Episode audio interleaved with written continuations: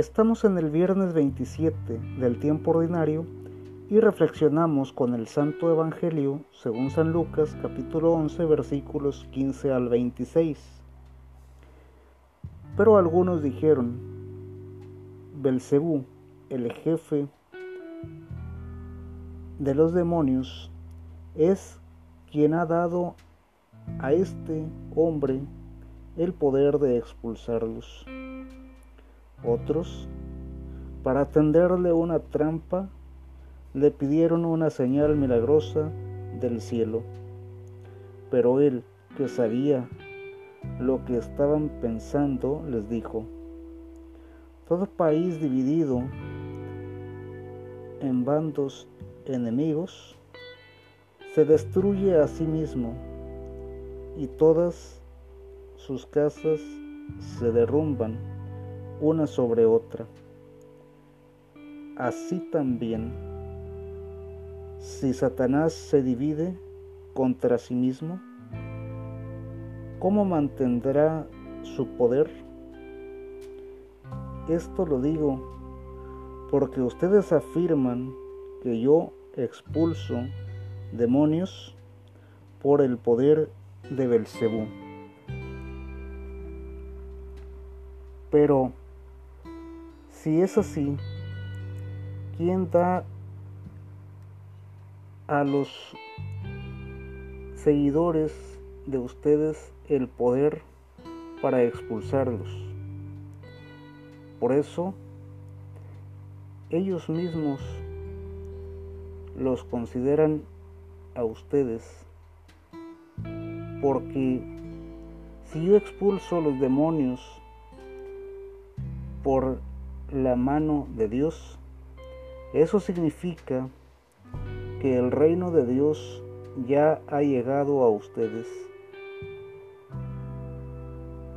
Cuando un hombre fuerte está bien armado y cuida su casa,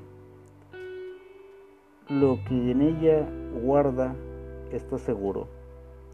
Pero si otro más fuerte que él viene y lo vence, le quitará las armas en que confía y sus pertenencias y dispone de ellas. El que no está a mi favor está en contra mía, y el que conmigo no recoge, desparrama. Cuando un espíritu impuro sale de un hombre, anda por lugares secos buscando descanso, pero al no encontrarlo, piensa, volveré a mi casa de donde salí. Cuando regresa, encuentra a este hombre como una casa barrida y arreglada. Entonces va y reúne otros siete espíritus peores que él y todos juntos se meten a vivir en aquel hombre que al final queda peor que al principio. Palabra de Dios. Te alabamos Señor.